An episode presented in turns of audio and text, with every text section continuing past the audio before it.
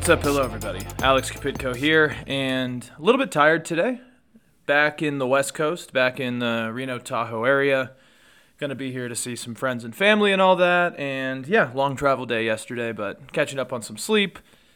It's colder temperature wise here than Chicago, but it's that nice dry cold. So I was actually able to go out on a run with just some tights and shorts on and a sweatshirt, which is always nice. Um, I miss the West Coast weather every time I come back, I'm like, yeah, I probably need to stay here eventually. I don't think uh, I don't think Chicago is a good long term spot. So it's nice to be back. It's been quiet, which is always good. Um, the room was cool last night. It wasn't hot like my apartment in Chicago. So, anyways, I could rant about all that today, but it's good to be back. I hope everyone's having a good Wednesday afternoon. And first off, rest in peace, Spain in the World Cup.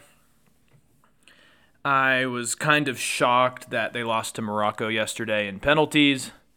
Spain couldn't even make a single penalty, which is disappointing to say the least. But, you know, a lot of people were saying, watch out for Morocco. I wouldn't want to play Morocco. Morocco's goalie was a stud. And here we are. So I really don't have anyone left in the World Cup anymore. And it's difficult. I don't know who I want. Um, probably Croatia, I guess, because I, I like the country and I don't really want Spain or Brazil or Argentina. I'm kind of sick of all the big guys. So, yeah, I think I'm going with like Croatia or can't go with England. Oh God, Portugal maybe. I I don't know. I don't have a lot of a lot of interest left.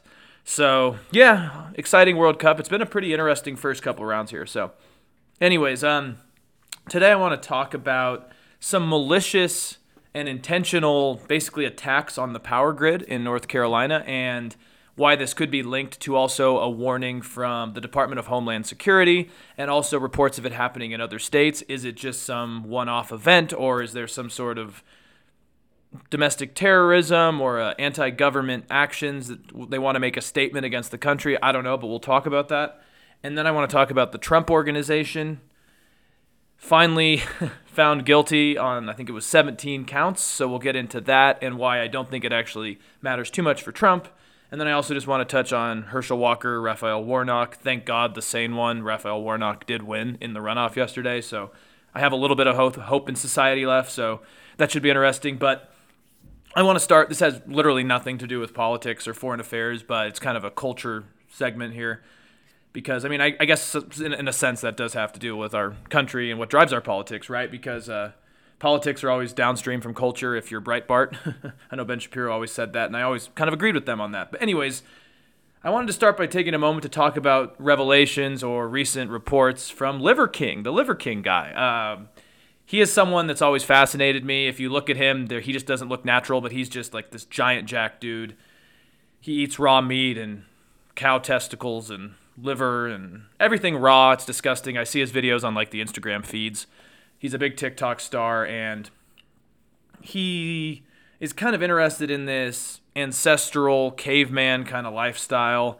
He definitely kind of appeals to the people that want to go back to your roots type of vibes, you know, go back to the simplicity stuff, go back to how our ancestors lived. Definitely that masculine, like kind of traditional male type of vibe. But, anyways, for a long time, it seemed like everyone knew this guy was on steroids, even though he claimed not to be. I mean, the guy can like you can barely see his neck; his shoulders are so popped up, and he just doesn't look like a natural bodybuilder. Of course, I don't know that much about bodybuilding, but everyone I've talked to, everyone online, I mean, even the Joe Rogans out there were like, "Yeah, this guy's definitely on something." So. The guy for years has claimed it's all natural, it's just his ancestral diet and these pills he sells. But guess what?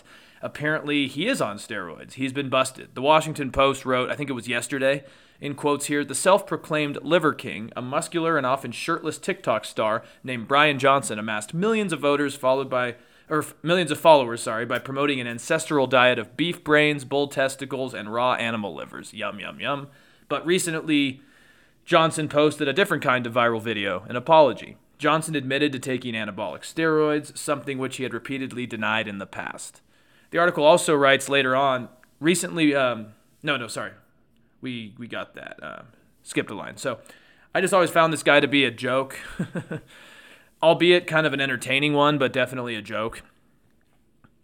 And it's something fitting to see his fall coming because he just seemed to be propagating something that's not genuine right? Like I think there's no doubt that like eating liver is healthy and you know eating meat is good in a lot of ways, but it just seemed like this guy looked insanely insanely ripped for that type of diet and I encourage people if you don't know who he is for maybe some of my older listeners to look up this guy cuz yeah, he has kind of this flawed view of what it means to be healthy.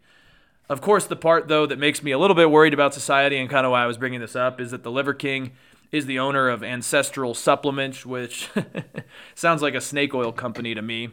And it sells capsules of concentrated beef liver, organs, bones, other dietary supplements. And in, in, I think it was in an interview with GQ this year, he told the interviewers that his business ventures had brought in more than $100 million a year. So that's pretty good, kind of Alex Jones level for a while. And what that tells me is that people are buying his stuff, if those numbers are correct again. That's what he's said. And people do fall for this stuff. I mean, you, you know, you have to look at those supplements that Alex Jones was always selling that kind of ran his company. I don't think he's doing as well now, obviously, but that was kind of the big thing is he needed to sell those supplements. And, you know, some of them were just like insane products that they did research on and were like, none of these even have any nutritional value. And it's just kind of funny to see. Uh, it was funny, maybe kind of disturbing that people just fall for this stuff. And these guys can just do so well on almost a grift, you know? Before we move on, I, I think it's also just interesting um, because I I laugh about these people who want to do these early man, ancestral caveman type of diets or lifestyles. Like, I understand that being uncomfortable, putting yourself through challenges is good. Like that's why I like to do long runs. It's it's good to push yourself, but I also understand that simplicity and like okay, there's a difference between going back to the basics and trying to live kind of a simple good life but I don't think a lot of p- these people who claim to be going into this ancestral lifestyle under- understand kind of how short, brutal, difficult life was. Like, it's one thing to like want to go back to the eating habits, you know, of like the, what the Liver King did, raw meat and stuff. But I'm currently personally fine with eating a steak that's been cooked like medium rare with some potatoes and some asparagus or whatever. I'm fine with the invention of the microwave, fire to cook food, and all that. I mean, I, I think there's a reason why man invented fire well, not invented, but was able to tame fire to use for cooking. And to go away from that, I feel like it's just a big waste. Um, you also don't get as many of the proteins, sometimes some of the other nutrients. So I've just never understood sometimes these people that want to go back to our primordial days because life was dark, short, and brutal. You know, you always think about some of the more classical liberal philosophers and, polit- and political philosophers who talked about government and society was important because life was short and brutal and violent before you know we had society. So I'm okay with cooked food, honestly, and I'm okay with um, not eating like raw animal brains personally. Maybe you know sue me, but yeah, that's fine. Don't sue me, but you you get the point. Moving on, though, I wanted to talk about a kind of unique story coming out of North Carolina. Started over the weekend, and it's kind of gone into this week. And basically, it involves someone who sabotaged power stations in Moore County, which is, I believe, in like central North Carolina. And it was on Saturday and early Monday or early Wednesday morning, which is today, they're still talking about it. And basically, these sabotage power stations have forced schools to close, businesses to shut down, and especially you know a lot of places don't have generators. That's been a problem. People have had to go miles to get food, and it's left many residents without heat. Which obviously this is not the time of the year you want to not have heat. And CNN has an article that discusses how Duke Energy is currently trying to restore power by Wednesday evening. So at this time of recording, people are still out of power, but by the time you maybe listen to this, uh, I think people might be getting back. But tens of thousands of people have been out of power, and it's been kind of a nightmare. And the article from this morning also notes here in quotes For now, schools are closed through Thursday, many stores and restaurants are shut, homes are without heating or running refrigerators, drivers are traversing intersections with no traffic lights, and a countrywide 9 p.m. to 5 a.m. curfew is still in place. So that's fun. That's always what you like to hear. Also, some people are going to shelters, especially if they need like heat or support. I know some people have also had to travel for over an hour to get food because obviously without generators or refrigeration or the ability to keep a business open, that's a problem. Last night I saw that some older citizens that re- that require medical treatments have been transported to other areas for help as well. So, not really a great scenario that I think does kind of expose a lot of vulnerabilities in our electronic, electrical infrastructure, etc. And of course, that's not bad enough. The, I guess the current thoughts of what's happened, and there's a lot of evidence for it, is that someone fired a rifle on two substations in North Carolina's Moore County, and they believe it was on Saturday night. And it was either today or yesterday. I think it was today. I, I forget the date on the article I was doing some research on, but officials located nearly two dozen shell casings from a high powered rifle, and it appears that someone or a group, I don't know, they, they're not sure, basically shot up these two substations. And the FBI is involved in an investigation, and it seems clear, according to people who know more than me about this, that these attacks were intentional and malicious by nature. Usually, when someone shoots up a substation, it's not accidental, right? And clearly, the people had some understanding of what they were doing because obviously it's wreaked havoc on the area. So, definitely a shit show. And I guess the big issue now is trying to figure out who could have done this and what may, and, and I guess that may be difficult, right? Because investigators are trying to find the position where the bullets were fired from because then they can look at least for footprints or tire tracks. So that's a start, but again, quite difficult. Other than that, from my understanding, I was reading an article on this. Um, these types of rifles generate a lot of heat in the chamber, which isn't that surprising. So there's they're not likely to find a lot of bullet prints on the casing, and so they're going to have to run, I guess, the casing itself into an ATF American um, alcohol tobacco firearm database and see if they can find any matches or any further information. So. Not the best of leads right now, but they have found the casings and they now know what at least was the cause for these to go out. And sounds pretty malicious, intentional, whatever you want to say to me my first takeaway here is that people are completely insane these days. You know, I, I was talking with someone about this recently, about how it just seems like everyone's kind of a little on edge, but if you're already on edge, now maybe there's some people that have kind of gone off the deep end. And there's just a lot of crazies out there. Maybe they've come out of the woodworks lately. I, I don't really know, but it just seems like there's some serious issues going on right now in, in, in society. And in this case, I just can't understand why someone would do this unless they're just disturbed or crazy or want to start something problematic. Also, it's just quite selfish, right? but I I guess it I guess it's either a crazy person or someone who really wants to make a point and is anti-government. You know, I, I again there isn't enough information because obviously they don't know who did this yet, but it'll be interesting to see the more we find out. But I also, like I said earlier, is I think this whole situation does show issues with our infrastructure in the United States, right? There's so many vulnerabilities. Like, all you need to do is turn the lights off and the heat off for a little bit, and you can really see a breakdown. I mean, we saw that in, in Texas, what, almost two years ago now, I want to say, when the power grid had its failures there. Civilization's kind of always on a, there's a thin line, I guess you could say, between kind of chaos and order and electricity and energy and the way our lives are built or something interesting. And, and you know, it's funny. I mean, I mentioned it, this doesn't this wasn't supposed to tie into it, but I, I mentioned the you know Liver King going back to the primordial ancestral ways, and it seems like our whole lives now the comforts are built around things that seem more vulnerable than sometimes we hope, and that is troubling. And whoever did this ta- uh, like attack clearly had enough information about these stations to cripple them, and that should worry everyone, in my opinion, because if one or more people can just cripple the grid like that, I think policymakers and officials in the states just really need to find ways to harden infrastructure, have backups, maybe not make the whole county reliable on these two substations, or at least have some sort of alternative. So you don't want one attack to be able to do this, right? Especially when you have vulnerable people, people need to eat, everything's built on the need for these to work. And I guess also if two people can do something like this, just imagine what a more prepared and large scale operation could do, right? And again, I don't want to get ahead of us here and say that's going to happen, but when you see these type of things happen, it does make you go, "Holy crap, like there's so many vulnerabilities that we just have not really had to face yet, right?" And I would like to see a motive, but again, I, I honestly wonder if this is just people who like chaos because there is that kind of vibe right now. There's also not a lot out about this at the time, but I did find some other reports, mainly from local newspapers and local news sources, that discuss that multiple states have reported similar power outright power outage attacks. Sorry, and there's a CBS affiliate which notes and quotes here: News Nation, one of CBS 17's partner under its parent company Nexstar, obtained a federal law enforcement memo describing similar situations across the U.S. And apparently, the memo discusses how, in quotes, Oregon and Washington are experiencing physical attacks on substations using hand tools, arson, firearms, and metal chains, possibly in response to an online call for attacks on critical infrastructure.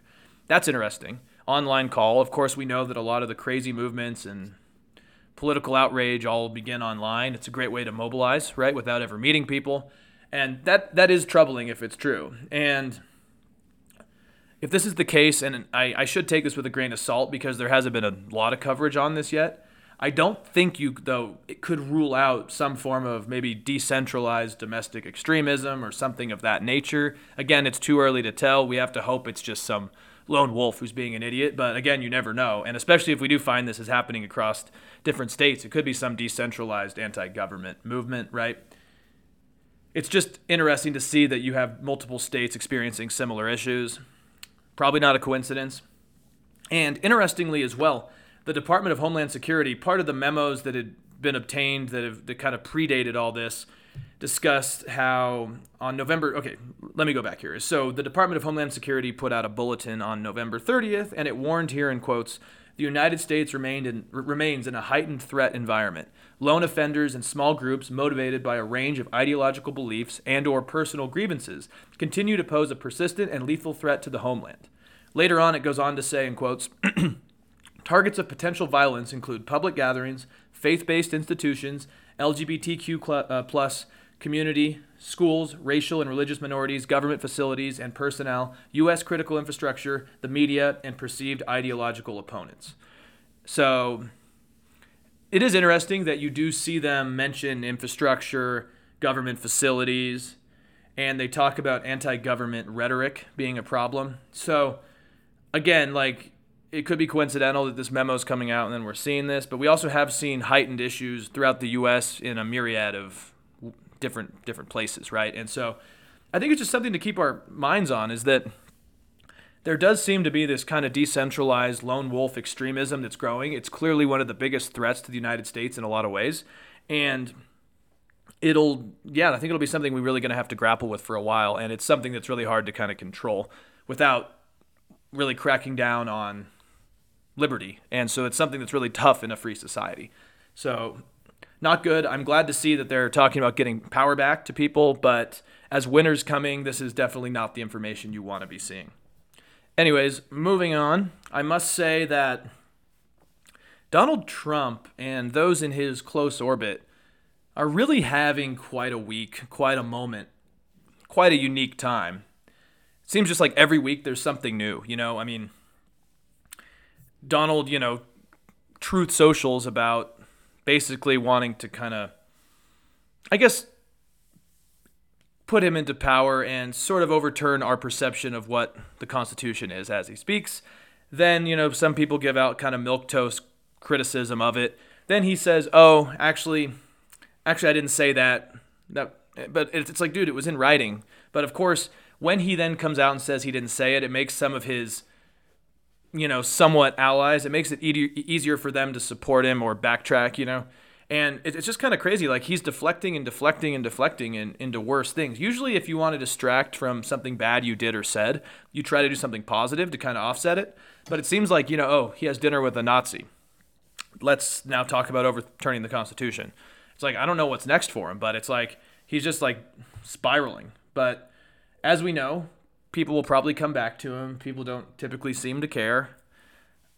I just I, I'm fascinated. But anyways, this new revolution revelation is that the Trump organization was found guilty on Tuesday of tax crimes committed by two of its longtime executives. We'll get into the details in a minute, but basically that Manhattan trial, which is one of the many that Trump is currently involved in, lots of fun. I talked about it several weeks ago, and it was basically diving into the Trump organization's finances and the inner workings of the organization. And the Washington Post writes that, in quotes here, the company was charged with scheme to, scheme to defraud, conspiracy, criminal tax fraud, and falsifying business records. They got them on all 17 counts, so it was not a great, great day for the Trump organization. Of course, I should make it clear that Donald Trump himself has actually not been charged with wrongdoing personally, but you're you're more seeing basically the issues of the organization itself and how it runs. And it also might bring some questions into why maybe Trump doesn't want his taxes released. But getting into details on this first is this case was kind of important because it really did give us a good look into the corrupt inner workings of the Trump organization, right? Because The jury was given access to payroll and expense records, and these showed just kind of how problematic top level executives were in the company. For example, they received perks like luxury apartments and Mercedes Benz while concealing them from tax authorities, which, from my understanding, is, is frowned upon. And the Manhattan District Attorney, Alvin Bragg, said here in quotes This was a case about lying and cheating, false documents, to the end of evading taxes for the benefit of individuals and the Trump organization. And I mean, I guess this isn't really surprising. What is surprising is, I guess, how quickly they actually brought the hammer down on them. That's the only thing that surprises me. I guess I was on my flight yesterday, um, ready for takeoff, when I saw this notification. And part of me was like, that's actually quicker than I thought that all of this would kind of come down.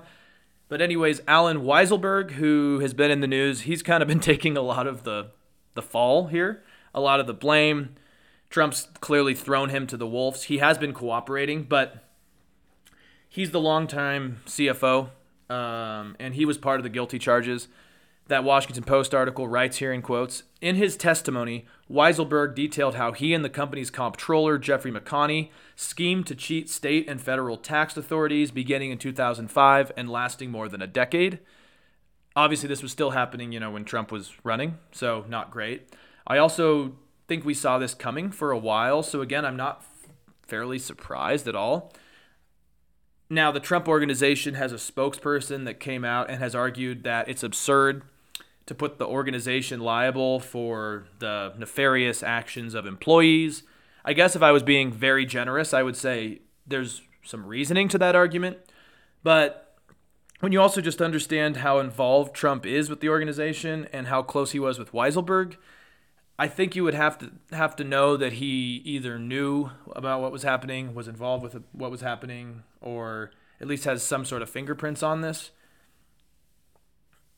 I, of course, think it should be noted, though, that the real estate, hospitality, and golf resort operation, the Trump organization, seems to only, at least according to what I've read, they only face the possibility of like a $1.6 million fine, and that sentencing is scheduled for January 13th. And that feels like a slap on the wrist. Like, obviously, if someone gave me that fine, I would be screwed right now. 1.3 million is a lot, but for the organization, that doesn't seem particularly crazy. I think maybe you need to do more, especially when you look at what Alex Jones is having to be liable to pay. So it's interesting to me. I also just feel like this is a trend of the whole organization just being quite problematic. Also, I mean, remember the Tr- Trump Foundation, which was a 501c3 nonprofit, clearly was for profit and was very flawed. And it just seems like this guy, everything he touches is not um, not done with moral and ethical values at mind. And we have to always think about that with the the president, the presidency, and the government, and why, if he becomes the nominee, we should not maybe maybe support someone like that going back in. But I won't get ahead of myself there. So while this does, I don't think completely implicate Trump. I do think it's a sign that Trump isn't immune that which is a positive thing, especially when you look at what's happening down in Georgia as well with those investigations, what's happening with the January 6th committee. I do think that Trump, in a sense, is less immune than he's ever been, and that is positive news. There was an interesting article in Real Clear Politics yesterday. Now, this is a little side note, so it doesn't really have to do with this case, but it was about how pretty much every candidate who who was endorsed by Trump or was Trumpy did five points worse for Republicans than other candidates who were more isolated from Trump. And basically, the article argues that while everyone thinks it was the Dobbs decision and the overturning of Roe v. Wade, maybe that worked in places like Michigan specifically, and I think it did. But he, he, this article basically thinks that maybe the January 6th committee was more effective than people first assumed it would be in showing the public that Trump really is kind of a toxic figure who probably should be not even near the presidency again. And I don't know if that was true in every race, but it does seem like people are more aware of Trump's problematic nature and his actions than ever before. And it's something to think about. But, anyways, back to Trump not being as immune as we thought. I would also argue that, you know, Trump's taxes are now in the hands of Congress. And I would argue that maybe Trump does not want people to see his taxes because maybe we're going to find things similar to what Weisselberg and McConney had done. That's just one possible thought. I mean, we're also learning about Trump's connections with a South Korean firm while he was even in office, linked to North Korea. So that's also troubling. I, I, I haven't done enough reading on that to really talk more about it, but I know they're finding troubling information from the Trump organization and from Donald Trump even when he was in office. So that is that is alarming. David Frum has a good article in the Atlantic that goes over some of this. He writes, and I'm sorry it's long, but I think it's interesting. Is he writes here in quotes, the eight years of individual tax returns, 2011 to 2019, now in possession of the U.S. Congress, must feel deeply ominous to Trump. If his 100% wholly owned personal company broke the rules, as, he has na- as has now been proved, and if Trump and his late father engaged in systemically dubious schemes to avoid inheritance and estate taxes in the 80s and 90s, as the New York Times reported in 2018, then it seems improbable that Trump himself abruptly turned a new leaf after 2010. A personal criminal referral could be heading his way. Now, let's not get ahead of ourselves. I always like to hope. I always like to hope. But it does seem like, yeah, he didn't just become this, uh, this great leader and moral and ethical businessman in 2010. At least, at least I would be very surprised. And uh, if I'm wrong, I'll, I'll admit it. But I, I don't see it happening. But it does seem like the walls are closing in around him again. I don't know if it's enough to really do anything. I think a lot of people don't particularly care. So we'll have to keep it followed. But I was just interested about kind of everything happening there. And before we're out of here, episode a little bit shorter today. I think I'm, you know, just getting adjusted from the big day of travel yesterday. But there is some good news coming out of Georgia. Our, you know, we've all been thinking about Georgia for a while. Uh, Herschel Walker did not win the runoff in Georgia. And the reason why I say that is I'm not like a hardcore Raphael Warnock fan by any means. But for me, it was important because Herschel Walker is not in the Senate. I mean, he would have made us an international joke more so than we already were with, you know, the Trump era. And I think Warnock's win against Walker yesterday in the runoff was kind of the icing on the cake to demonstrate that the Democrats had a pretty good showing in the midterms, especially in the Senate. And look, now we have 51 to 49 in the Senate. Kamala Harris doesn't have to be the tiebreaker. We also don't have to rely on the kooky Kyrsten Sinema for everything or Joe Manchin when he doesn't agree with all, like Democrats on some of the things they want. It's just a better situation and you know, I bet Republicans are waking up today not very thrilled. And they shouldn't be because they put a lot of effort into a guy who is completely insane and just should not be in the Senate. And, you know, you had Lindsey Graham and Tim Scott and Ted Cruz and, you know, just numerous other Republicans down there, camp, you know, championing, Her- championing Herschel Walker. And didn't work out well for them. And, of course, again, I think the only way that the Republicans really move on from all this is if they keep losing. So I'm hoping they keep losing because I think they're learning some valuable lessons, or at least if they were smart, they would.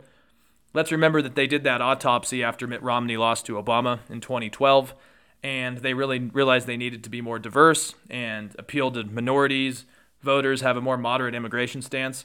Of course, they didn't listen to that advice. They managed to get Trump in 2016, and I think they thought they didn't have to listen to what the great autopsy happened to be.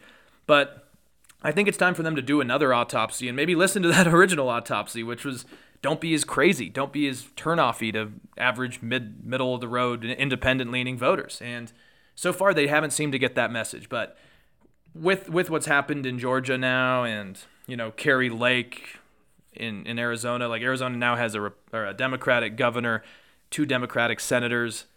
There's a lot of questions that I think they need to ask themselves, and I, I just think this was the icing on the cake. And a good point I saw in the Atlantic this morning was an article that said, in quotes here, Democrats have defeated every GOP Senate and gubernatorial candidate endorsed by Trump this year in the five states that flipped from supporting him in 2016 to backing Joe Biden in 2020. These are Michigan, Pennsylvania, Wisconsin, Georgia, and Arizona. And it's that's like that's pretty pretty bad if you're if you're a Republican trying to, you know, win elections and keep moving forward. So I think we're going to see a lot of cranky crankiness coming from Republicans over the next week or so. And I, I think the irony of this is that we might see more Herschel Walkers because even if they're losing and people like me are like, the writing is clearly on the wall, like it's not even tiny, like you should be able to see it from a mile away. It's more like a giant projection on the wall, I guess you could say, or like the bat symbol. Like it's so easy to see, but they don't. And I could see there being more Herschel Walker candidates because these type of people win the primaries and there's a small percentage of the Republican base, or actually a pretty decent amount of the Republican base, that will always support these people. So even as crazy and dangerous as Herschel Walker went, it's it's too bad that that that guy. I feel like he was kind of used by the party in a sense, and you know he was just used by Republicans who wanted to kind of use his image in Georgia, and maybe he can just kind of fade off into the ether or something. So, anyways, I want to thank you guys all for listening today. Good news out of Georgia, so I'm happy to hear about that. I'll be back tomorrow with another episode. You can find me on Apple Podcasts, iTunes, Spotify, Podbean, you know, all the fun ones. So take care, have a great rest of your day, and I'll be back.